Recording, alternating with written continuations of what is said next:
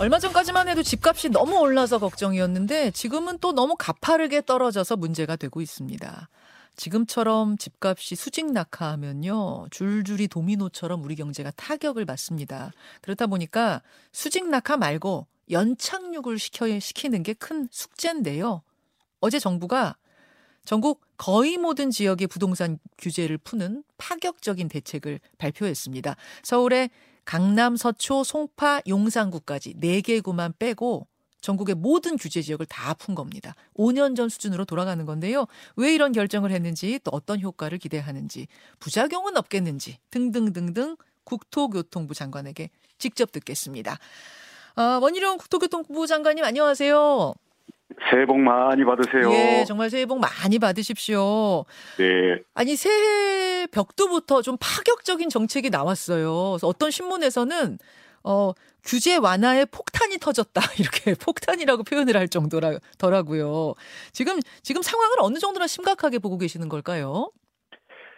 아, 지난 5년 동안 예. 집값이 너무 올랐잖아요. 음, 예, 그래서 아직도 집값은 여전히 비쌉니다. 음, 문제는 이게 거래가 끊어지고 네. 집값이 내려오는 과정이 너무 이 급작스럽다 보니까 음.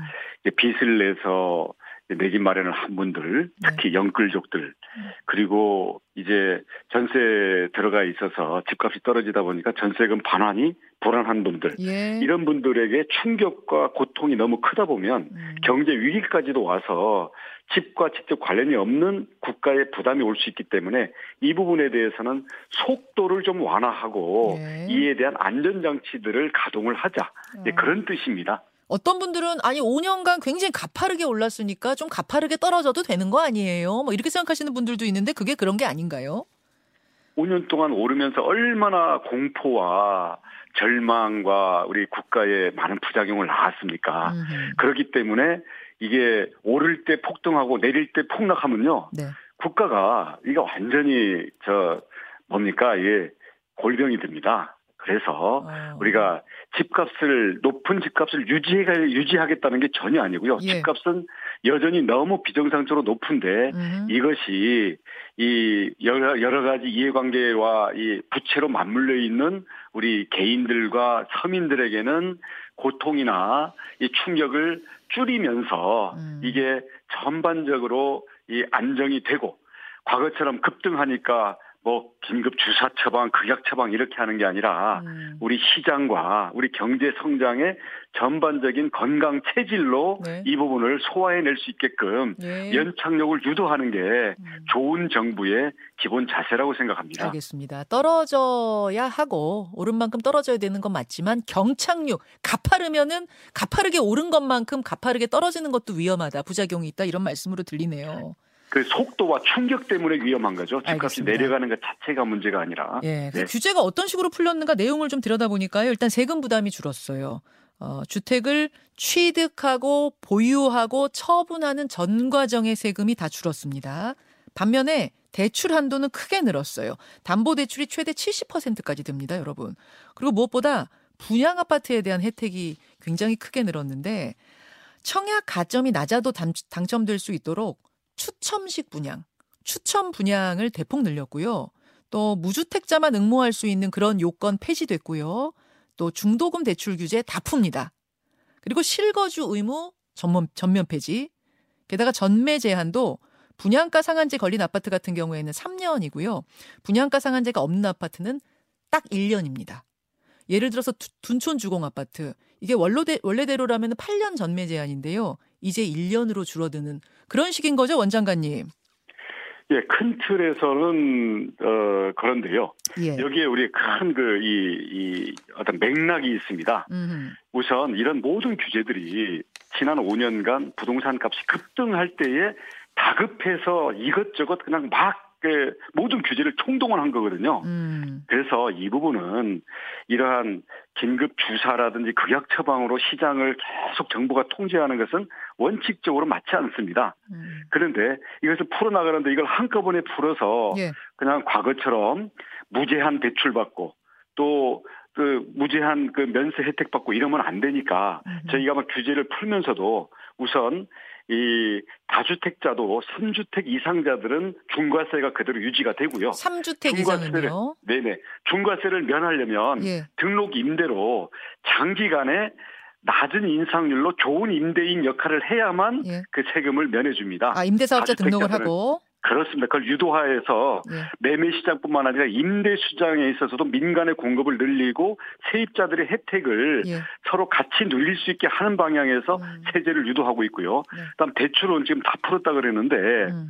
지금 중도금도 금액 제한 때문에 청약 당첨돼놓고도 못 들어가는 이런 것 때문에 거래가 더 단절되고 있거든요. 네. 이 부분에 대해서는 풀되 네. DSR이라고 해서 예. 상환 능력을 넘어서는 대출은 원천적으로 금지가 되기 때문에 아. 이미 대출을 받아서 집을 갖고 있는 주- 유주택자들이 추가로 집을 음. 어, 살려고 대출을 받으려면 DSR 규제에 걸려서 대출을 못 받습니다. 음. 그래서 아직 내 집 마련을 못 하거나 네. 1가구 2주택으로 청약이나 이사 수요로 갈아타려는 분들 네. 그리고 그동안 여러 가지 그 수요가 높은 지역에 들어가려고 해도 못 들어갔던 분들에 대해서는 음. 우리가 대출을 가지고 자기 상환 능력 내에서는 거래를 터주자는 것이지 음. 기존의 다주택자들이 과거처럼 무제한 대출을 받아가지고 네. 이 부동산들을 사재기하는 이 부분에 대해서는 아. DSR과 등록 임대 유도를 전제로 한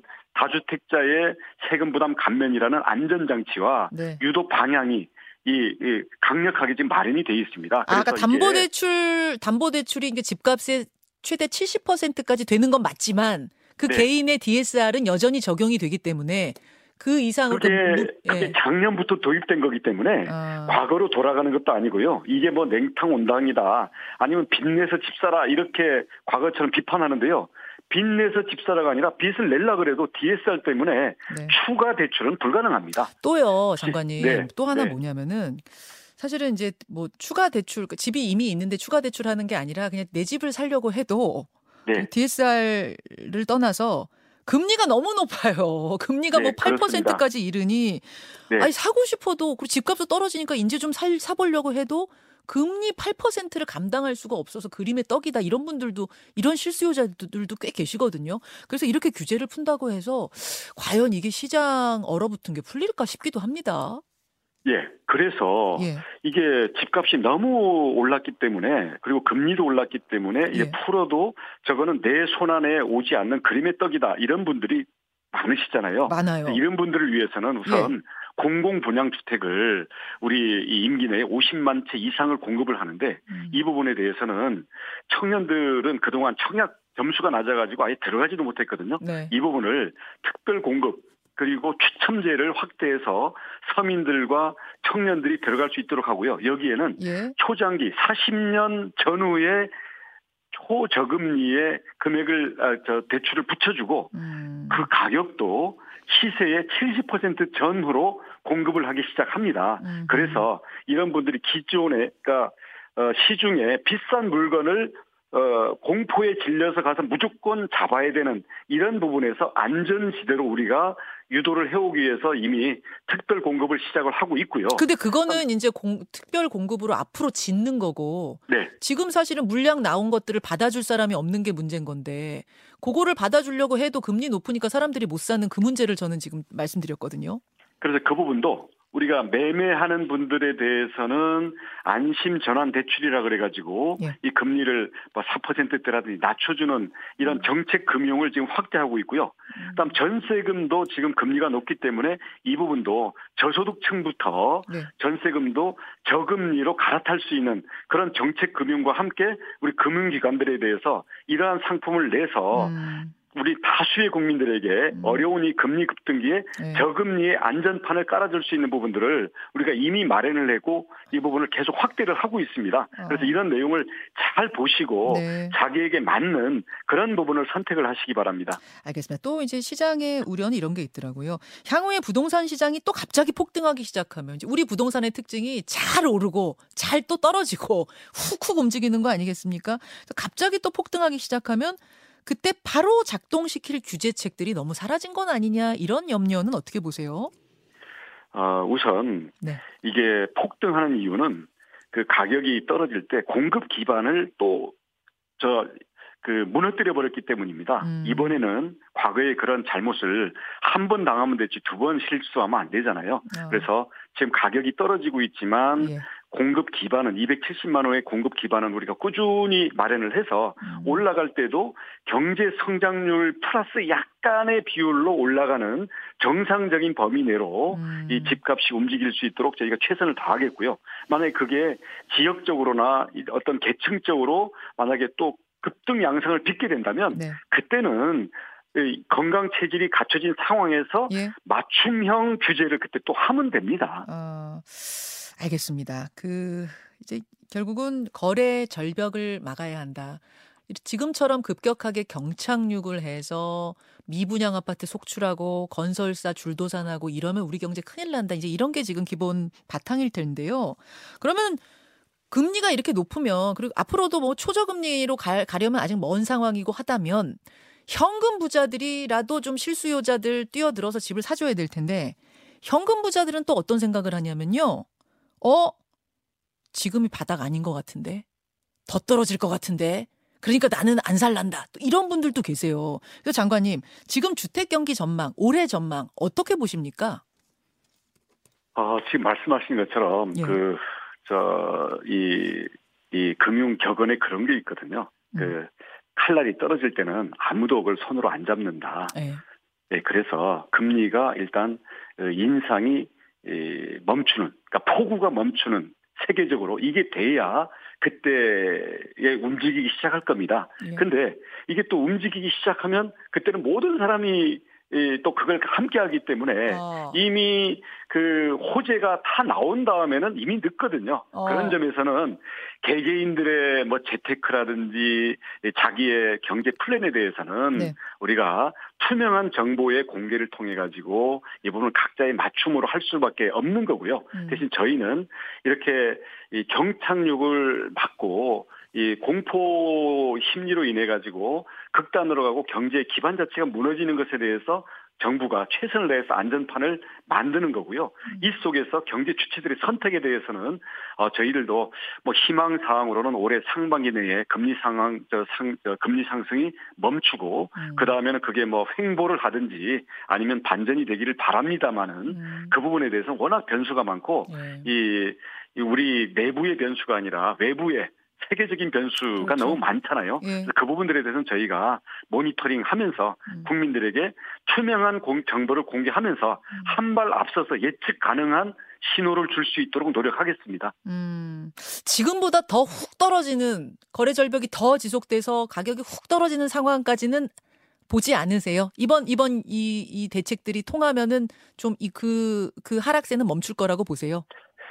어, 원래 정책은 늘 시차가 있습니다. 예. 이번에 규제를 풀었다고 해서 거래가 갑자기 살아나거나 가격이 갑자기 뭐 오르거나 아, 그러기에는 상당히 이 시장에 주렁주렁 달려진 예. 여러 그 모래 주머니들이 너무 무거운 상황이고요. 아, 대신 우리 정책 당국이 하는 것은 우리가 주사를 넣어서 곧바로 뭐 벌떡 깨나는 이게 아니라 음, 우리는 방향을 올바르게 잡는 게 중요하고요. 네. 특히 지금은 예측 불가능하기 때문에 속도에 대해서 저희가 신호를 주는 게 필요하다고 생각하거든요. 신호, 신호. 그래서 예 방향과 속도에 대해서는 정부는 최선을 다하고요. 네. 이게 어떤 시차를 두고 네. 국지적으로 어떤 분야에 음. 어떤 그 효과와 어, 영향이 있을지에 대해서는 음흠. 우리는 전체적인 정책을 펴는 거기 때문에 그걸 우리가 일일이 대증요법을 해서는 안 됩니다. 음. 가격이라든지 거래량이라든지 이런 것들을 일일이 특정한 그 대상을 놓고 특정한 증세와 처방을 하려다 보니까 5년 동안 우리 부동산 정책이 이렇게 실패를 한 거거든요. 음. 우리 정책은 특정 가격이나 특정 거래 이 부분을 가지고 즉각 효과를 내겠다 이런 식으로 하면 시장은 더 왜곡되고 부작용은 더 커진다고 생각합니다. 이런 음, 우리의 우를 다시는 범하지 않아야 된다는 게 우리 지난 5년 동안 우리가 배운 학습 효과라고 생각합니다. 예. 근데 문제 유- 윤석열 정부 들어서도 이번이 네 번째 발표 아닌가요? 어, 뭐 숫자는 안 세고 있습니다만은 아까 말씀드린 것처럼 방향과 속도에 대해서 네. 우리는 시장에게 예측 가능하고 시장 원리와 함께 경제 전체의 왜곡을 최소화하기 위한 정상화의 과정을 밟고 있다. 예. 방향은 정상화고요. 속도는 그때그때 현실 경제에 음. 맞게 하되 한 발 앞서서 선제적으로 예측 가능성을 준다. 예, 그런 방향으로 알겠습니다. 이해해 주시기 바랍니다. 알겠습니다. 만약 이렇게 강력한 규제 완화책을 어, 썼는데도 거래 절벽이 계속되면 심각한 상황이 이어지면 그 다음 대책, 그 다음 카드는 서울 4개 구도 어, 규제를 좀 푸는 수순으로 갈 수밖에 없는 걸까요? 아, 말씀드린 것처럼 우리는 방향과 속도에 대한 것이지 세계 경제의 상황 자체가 음. 워낙 그 예측 불가능한 변수가 많기 때문에 예, 예. 그게 빠를지 늦을지 아니면 국지적으로 이쪽이 문제일지 저쪽이 더 큰 문제일지 이거는 저희들이 잠 안 자고 휴가 안 가고 지켜보고 있으니까요. 거기에 맞게 잘 대응하겠습니다. 그 다음 카드는 그게 하나 이제 남아있긴 하네요. 서울 4개 구. 아, 그 앞서서 어, 너무 그 이 뭐랄까요 이 계산을 돌리면요. 예, 어, 우리 정책 당국도 다 그걸 보고 있기 때문에 예. 거기에 우리가 딱딱 맞춰주지는 않을 겁니다. 알겠습니다. 왜냐면 그, 그, 이것도 또 이제 시그널이 되기 때문에 장관님이 좀 조심스러워 하시는 것 같아요. 아, 그 굳이 강남 네개 구는 끝까지 남겨놓은 거기에 깊은 뜻이 있다는 걸 우리 국민들께서 아셨으면 좋겠고요. 음, 이제 이제는 뭐 음. 저 투기를 해도 되는 시기냐? 저희는 투기가 살아나는 것에 대해서는 저희는 과거 투기 때문에 대한민국의 이 양극화와 대한민국의 서민들의 좌절이 얼마나 많았습니까? 그리고 네. 국가의 미래를 위해서 쓰여야 될 생산에 쓰여야 될 자원들이 왜곡되는 부분도 많았기 때문에요. 음흠. 투기의 그 위험성과 불건강함에 대해서는 음. 우리는 투기도 비정상이라고 보기 때문에 네. 우리가 추구하는 것은 정상화지 네. 투기의 과거로 돌아간다. 이것은 저희가 추구하는 방향이 전혀 아닙니다. 아, 물론이죠. 방향과 속도 저희는 올바로 잡아나가겠습니다. 예, 투기의 조짐이 보인다 하면 다시 그러면은 규제로 돌아설 수도 있, 다그 준비돼 있다. 투기 세력 건강- 꼼짝 마라. 건강 체질로 이것을 이겨내도록 하는 게 저희의 정상화의 큰 방향이고요. 거기에서 미세 조정은 언제든지 있을 수, 있을 수 있습니다. 알겠습니다. 서울 4개구 풀지 않은 것엔 깊은 뜻이 있다. 이 말씀은 어, 이 기조는 뭐 최대한 유지한다 그 말씀으로도 들리고요. 투기 근절의 의지다. 투기 세력 뭐 투기 세력이 설칠 생각은 하지 말아라라는 시그널이다. 이렇게 이해해도 됩니까? 예, 뿐만 아니라 아까 말씀드린 것처럼 무제한 대출이 아니라 DSR이 작동하고요. 다주택자를 우리가 그, 이, 그, 뭐 혜택을 주는 게 아니라 이주택자는 일시적인 이사라든지 주거 상향이라든지 이런 게 많잖아요. 예, 예. 그리고 지난 시기에 너무 과도한 세금과 과도한 규제로 음. 벌 주듯이 때려 잡았기 때문에 이 부분은 우리가 정상화를 시켜서 정상적인 시장에서의 수요와 공급으로 이주택 내지는 이사 수요, 주거 상향의 수요는 우리가 감당할 수 있도록 하되 3주택 이상자들은 등록 임대로 세입자들에게 와서 혜택을 주는 그게 아니면 중과세로 우리는 계속 간다. 알겠습니다. 이런 방향이 작동하고 있기 때문에 예, 예. 이런 방향과 이로 인한 속도, 속도가 지금처럼 너무 경제 충격으로 오는 것에 대해서는 우리가 음. 규제를 푸는 속도를 어 앞당기지만 앞으로 이런 것들을 또 부작용들이 생기면 거기에 대해서 언제든지 미세 조정은 할 수 있다. 이렇게 이해를 해주시기 바랍니다. 예. 빌라왕 사건 같은 뭐 전제 전세 사기 사건, 피해 뭐 이런 것들이 요새 이슈가 되고 있네요. 어, 되고 있는데요. 어제 전세 사기 피해자들하고 간담회도 가지셨어요. 그리고 대책이 이제 발표된 걸 보니까 확정 일자, 그러니까 전세 확정 일자 당일에 당일에 그 은행들이 그 사실을 알아볼 수 있게 해서 어 이 누굽니까? 이 주인 집주인들이 교묘하게 담보대출을 먼저 받는 뭐 요, 요런 방법들을 좀 어, 피할 수 있게끔 하는 대책을 내놓으셨네요. 네, 우선 그 집주인에 대한 정보 그리고 그 임대 물건에 대한 정보 이것을 일방적으로 속여서 사기를 치거나 아니면 가격을 터무니없이 매기는 이런 부분들에 대해서는 정보 공개를 통해 가지고 어 이 발을 붙이지 못하도록 하고 이미 벌어진 조직적인 범죄에 대해서는 이게 거의 조직 사기 범죄 집단이거든요. 음. 이 부분은 강력히 단속을 하겠습니다. 근데 장기적으로는 예. 우리가 모두 이 서민들의 전세금은 100% 보증을 해준다는 목표로 보증 재원과 제도를 예. 손질해서 우리가 빠른 시간 내에 그 원하는 보호가 필요한 서민들의 전세금은 음. 100% 우리 그 신용 아, 전세금 반환 보증 회사에서 공기업에서 이 부분을 다 커버할 수 있도록 그래서 모든 서민 그 세입자들을 우리가 안전지대로 사기꾼들로부터 우리가 떼어내서 안전지대로 보증의 혜택을 받을 수 있도록 음. 어, 하겠습니다. 이게 우리 윤석열 표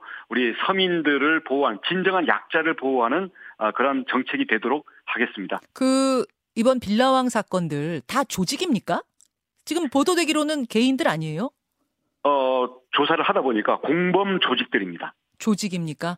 네네 한 사람이 몇백 채씩 근데 여러 사람이 어. 서로 연결해서 움직였고요. 이게 동네에 그냥 오래 머무른 그런 그 공인중개사가 아니라 예. 소위 컨설팅이라는 이름으로 또는 새롭게 지은 그 빌라 아무런 가격 정보가 없는 빌라의 분양 대행으로 컨설팅으로 오는 이 부분들이 음. 서로 다 뒤로 연결돼 있고 수법들을 서로 개발하면서 지금 법 위에 이런 사기꾼들이 설치고 있는데요. 이 부분들을 그동안 발생한 거는 우리가 이번에 전부 단속을 할 거고요. 예. 앞으로 이런 부분들이 발붙일 수 없도록 정보를 우리 그 세입자들과 이 공인중개사라든지 음. 금융기관들에게 예. 공개를 하고 더 나아가서는 주택 도시 보증에 의해 가지고 음. 서민들의 전세금은 100% 보증할 수 있도록 우리가 빠른 시간 내에 이 안전 방벽을 철저히 알겠습니다. 방화벽을 철저히 쌓도록 하겠습니다. 원희룡 국토교통부 장관 만나고 있습니다. 아, 아니 그 장관님 네. 뭐 부동산에 대한 얘기는 그렇고 네. 개, 개인적으로 올해 소망은 어떻게 되세요? 아, 이 국토교통부가 사건 사고가 너무 많고 예. 지금 전세 사기 그리고 부동산 경착륙 그리고 이제 영끌족들의 눈물 음. 이게 있잖아요. 올해는 영끌족들의 그 공포도 우리가 좀 안심시키고 경기 경착륙도 막고 전세 사기나 아니면 이런 안전 불감증, 화물 노조의 이런 이 행패, 음. 건설 노조의 행패 이런 예. 그동안 방치돼 왔던 이 민생 현장에서의 불법과 어, 불공정 이 부분을 뿌리 뽑는 우리 서민들을 지키는 음. 어, 뭐랄까요 보호자 어, 국토부 장관 아. 어, 이러한 걸로 우리 국민들 속에 어, 든든하게 자리 잡는 게 제 목표입니다. 그렇군요. 그럼 장관직은 쭉 하시는 건가요? 어, 지금 제가 보호하고 제가 처리해야 할 일들이 많아서요. 예. 그 외의 부분들은 뭐, 뭐, 다, 뭐, 남의 이야기를 뭐 쉽게들 하는지 모르겠습니다만 저는 거기에 눈 돌릴 1분 1초의 틈새도 없습니다. 아, 그러니까 제 질문을 다 지금 이해하신 것 같은데 당 대표 차출설이 연말에 계속 돌았어요. 뭐, 얘기하는 건 자유입니다만 저는 거기에 어, 단 1도 관심이나 신경을 쓸 여력이 없습니다. 아, 단 1, 1, 1의 가능성도, 1%의 가능성도 없는 얘기군요. 1초의 시간도 거기에 기울일 여력이 없습니다. 알겠습니다. 영끌족들과 전세 사기 피해자들이 예. 정말 그 제 가슴 속에 지금 피눈물로 요동치고 있습니다. 알겠습니다. 여기까지 오늘 말씀 듣죠. 원희룡 장관님 고맙습니다. 감사합니다. 국토교통부 원희룡 장관이었습니다. 김현정의 뉴스쇼는 시청자 여러분의 참여를 기다립니다. 구독과 좋아요, 댓글 잊지 않으셨죠?